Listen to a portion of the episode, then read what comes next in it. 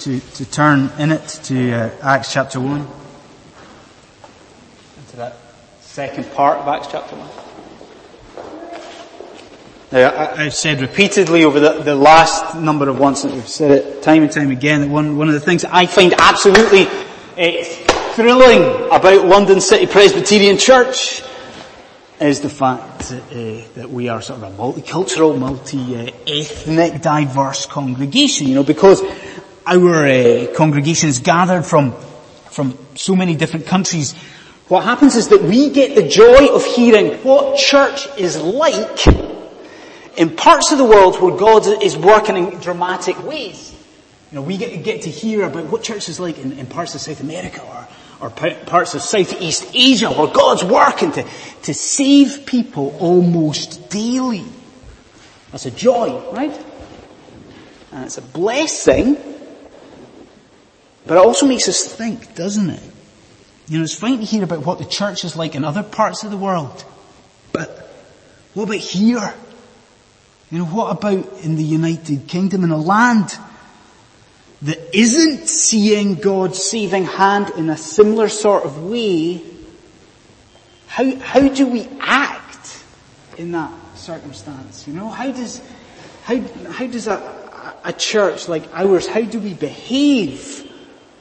What do we do? What should we be doing in the life of the congregation?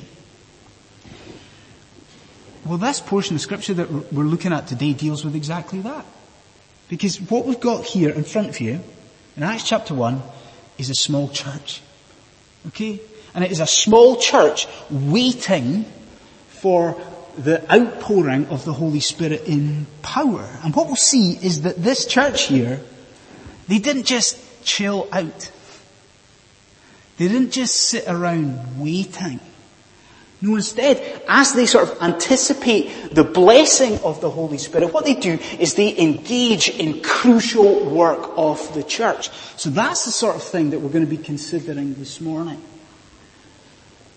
And shock, horror, we will not have the sort of traditional 3 or 4 point sermon this morning. Because you see, as the church in Acts 1, as they wait for the Holy Spirit, what they do is two things. So that's how we're going to approach the text. Our sermon this morning is going to be divided into two. Just think of it like that, okay? We're going to have two main points, each with 3 subheadings. So think of it like that. 2 main points, that's it. Just with 3 subheadings to each, okay? So let's make a start. What did the church here do as it waited for the Holy Spirit? What did it do? The first thing, our first main point, as this church waited, they prayed. As the church waited, they prayed. Now, if I was to ask you the question I often ask, do you remember what we saw during the service last week? Do you remember what we saw during the sermon? I fear that some of you would say, yes, Andy, I remember exactly what we saw during the sermon last week. We saw a mouse. And we saw a mouse running in front of the preacher all the way through the sermon. But that is, of course, not what I would mean. Do you remember what we saw in the passage of Scripture last week? Do you remember? And we saw that when Jesus Christ appeared to the disciples after his resurrection, what happened? He gave his disciples a command to wait in Jerusalem for the gift of the Holy Spirit. You remember that? That was the bulk of what we looked at last week. Well, what we see happening next today is that after they get this command from Jesus, the disciples meet together for prayer. Okay, so they've got this command from Jesus. Next thing, they meet together for prayer. And we're told 3 things about how they prayed. 3 things about how the disciples prayed. Ready for them? 1, we see that they prayed immediately. They prayed immediately. I'm sure you picked up on this. Jesus tells them to go back to Jerusalem. What do? They had this command from Jesus. What do? He tells them to go back. They're obedient. They go straight back into Jerusalem. But what else? If your Bibles are open, verse 13 tells us, they arrived back into Jerusalem, then they went upstairs to this room. Then we're given a list of the disciples, the people who were present. And then we're told they arrived back from Jerusalem, they go up the stairs, and in verse 14, they prayed. Now, did you see what we've got? They've been given new instructions. They've been given this new command. They've been given this new task. What do? Bang on, immediately, instantaneously, there's this sense of, right, okay, Jesus has told us to do something. What will we do? We'll bow, we'll get to our knees. Let's commit this to God. Let's cover this entirely in prayer. What we see is that before anything else was even contemplated, the first thing the New Testament church did was pray. The first thing they did was pray. And I would love to just now pick up the microphone and go around the congregation and ask you what your New Year's resolutions were. Okay, I'd love to find out what they were. And I would love to find out whether you've kept them. But also whether prayer featured amongst them. Did prayer feature your New Year's resolutions? Because you see, what we find when we consider this church in Acts 1 that's waiting for the power of the Holy Spirit, what we find is that prayer was number one. Prayer was the most important thing to these people. So this year, this congregation, what do? We wait. Yeah, okay. We wait for an outpouring of the Holy Spirit. But we wait. And we pray. The church here prayed immediately. It prayed immediately. Now it's surely true that a lack of purpose is a plague that is affecting the 21st century Western world, isn't it? You know, the idea of a lack of purpose, you know, it's true, isn't it, that very often we struggle to work out what our role in life is. You know, that's the case at work, isn't it? Maybe when we're getting a wee bit older, you know, what's our role at work? And it's true in the home sometimes too. Perhaps when the kids have grown up and they've flown the nest, what's our role? But it's also even the case sometimes in the life of the church. What is our role in the congregation? Well, in Acts 1 we see how that can be countered, because we've seen that they pray immediately, but also here they pray corporately. That's our second subpoint here. They pray corporately. See, verse 14 tells us something really important. Get this, okay? It tells us that the whole church got together. It tells us that 120 people, all 120 people. It tells us that everyone gathered together for prayer. That this prayer meeting that you've got in front of you in these verses here, that it wasn't just the preserve of the people who had been the Christians longest. Okay? This prayer meeting wasn't just about sort of certain praying stalwarts. It wasn't about just the people who have got free time on their hands. This prayer meeting here, it involved the students. And it involved the young people. And it involved the old people too. And it involved the parents. It involved the leadership of the church. Everyone was involved in prayer here. And did you see it? There's this kind of sort of wonderful sense of harmony about it as well. They all bonded as they bowed. Look, the ESV says about it, it says that the church gathered here in one accord. You see, there's a sense of unity, love and unity. They all got together to pray. And that's great, okay? That's fine. But instead, what I'd like to draw your attention to is a specific group within the congregation that's mentioned here and highlighted. Okay. And do you see it? It says that the church all prayed, but specific mention is made of the women gathering for prayer. It says, verse 14, so they all get together, they all join together for prayer along with the women.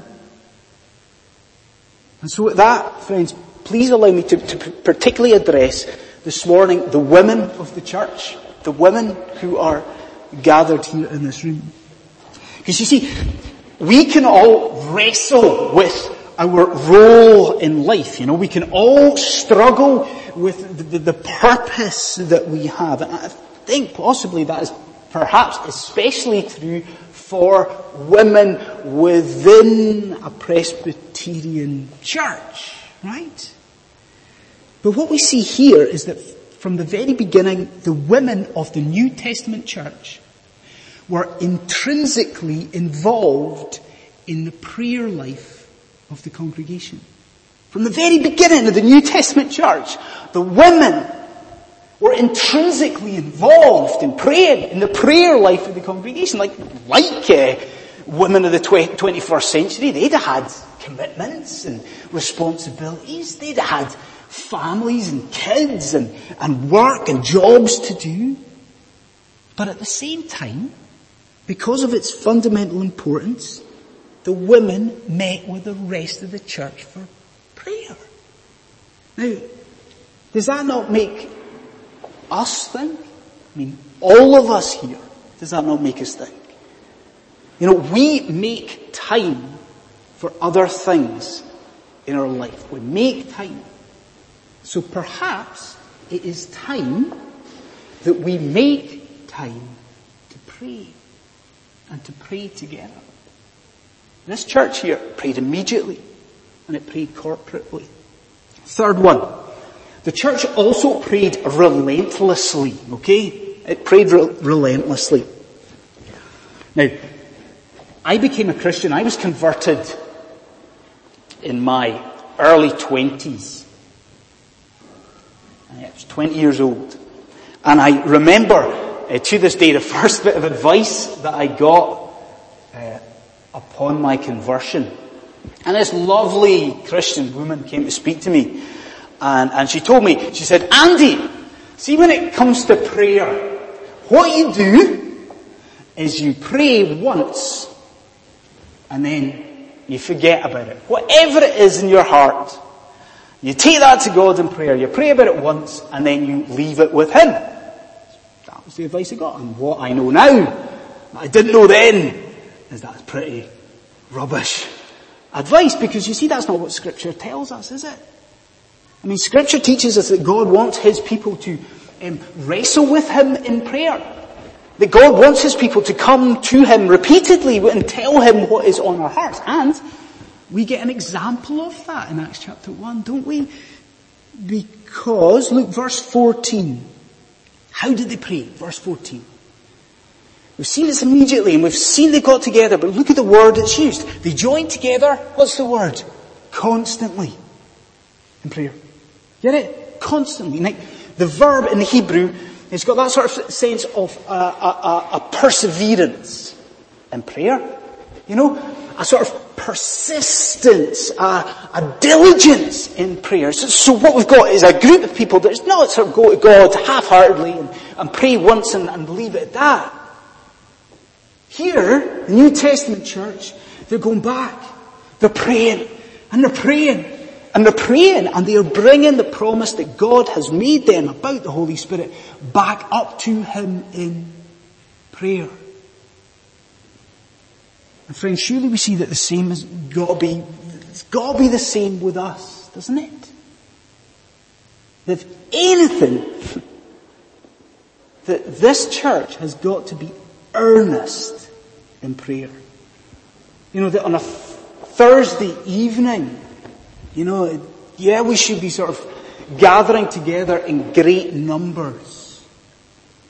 But we should also be gathering together in great urgency.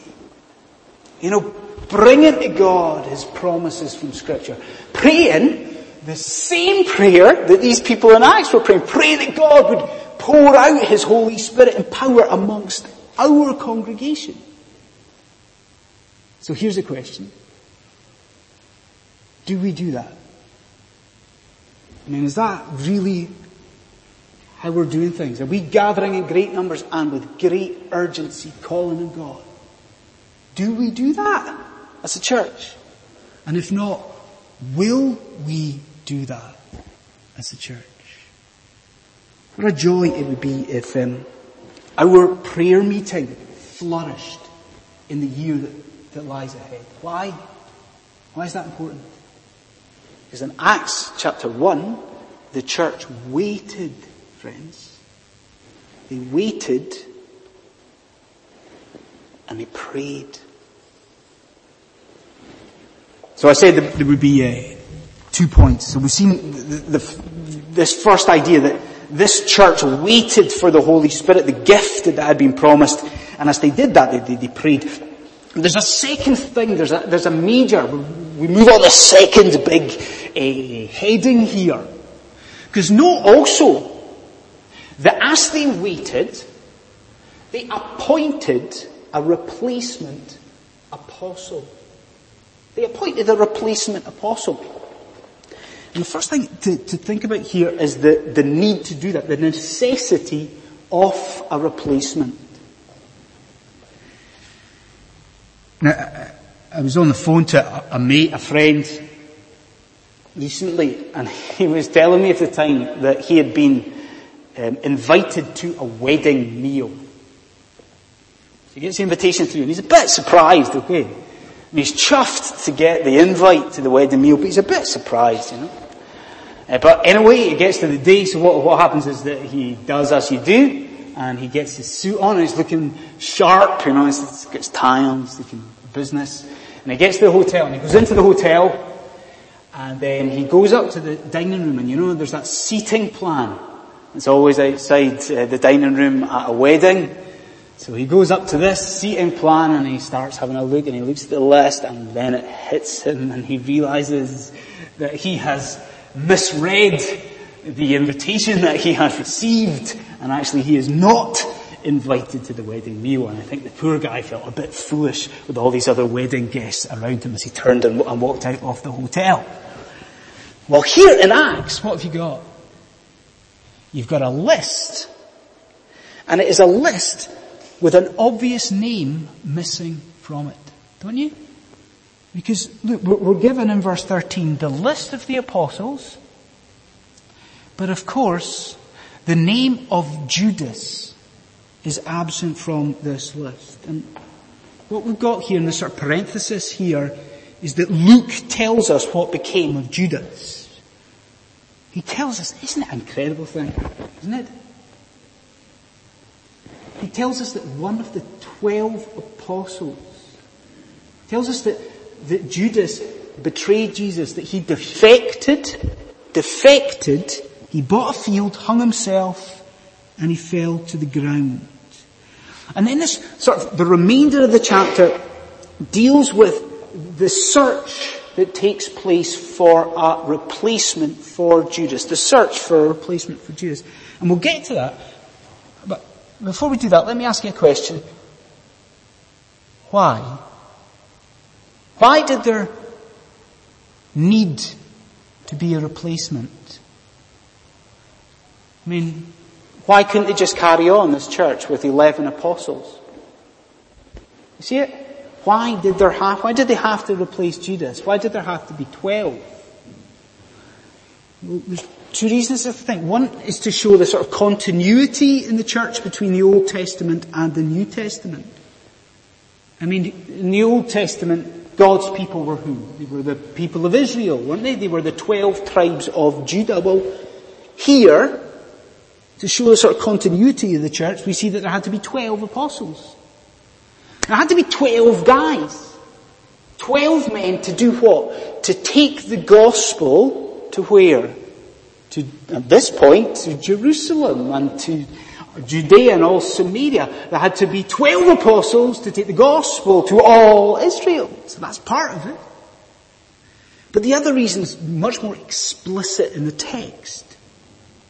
Because in Peter's speech he makes here, he gets up in front of the 120 people.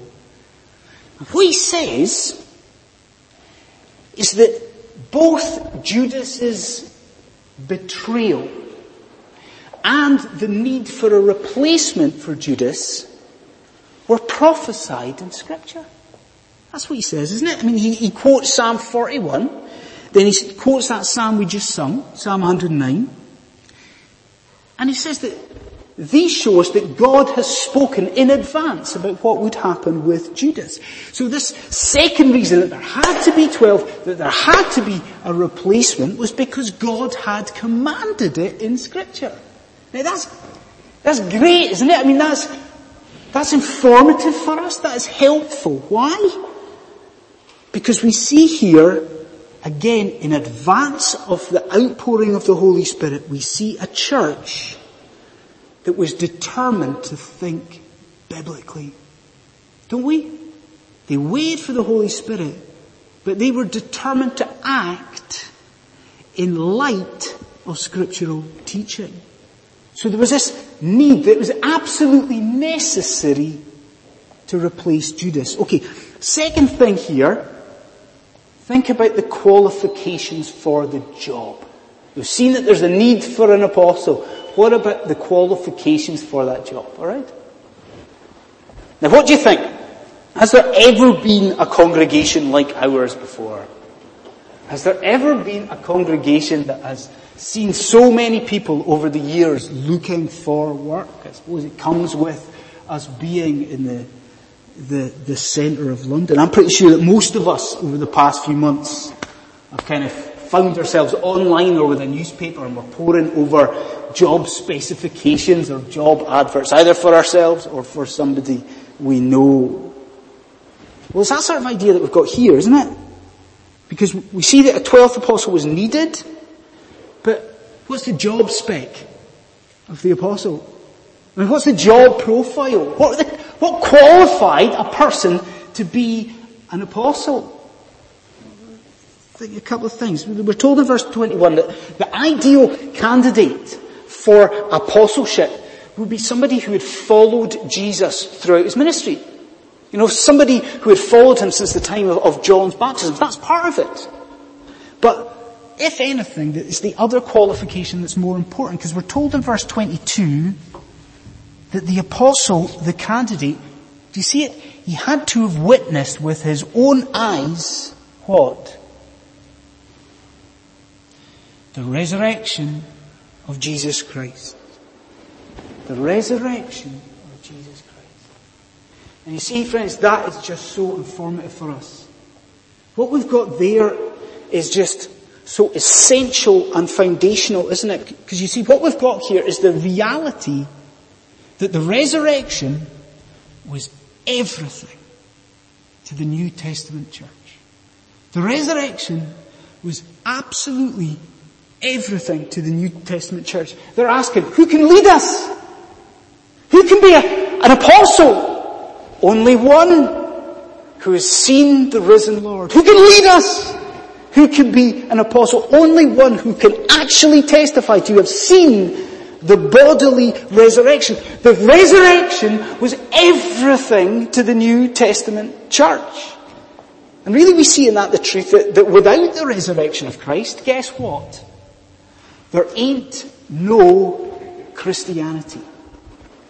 Without the resurrection of Jesus Christ, there is no Christianity.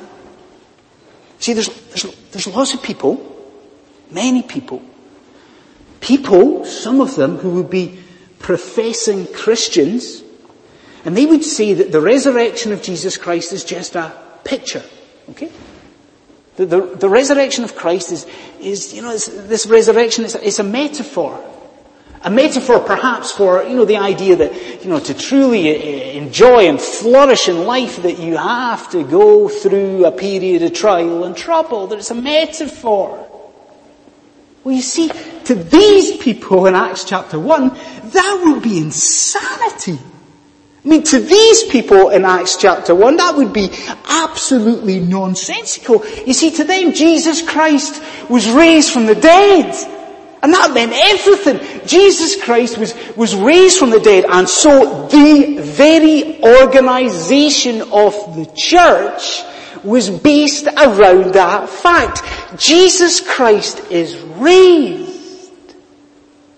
So ask yourself just now, do you believe that?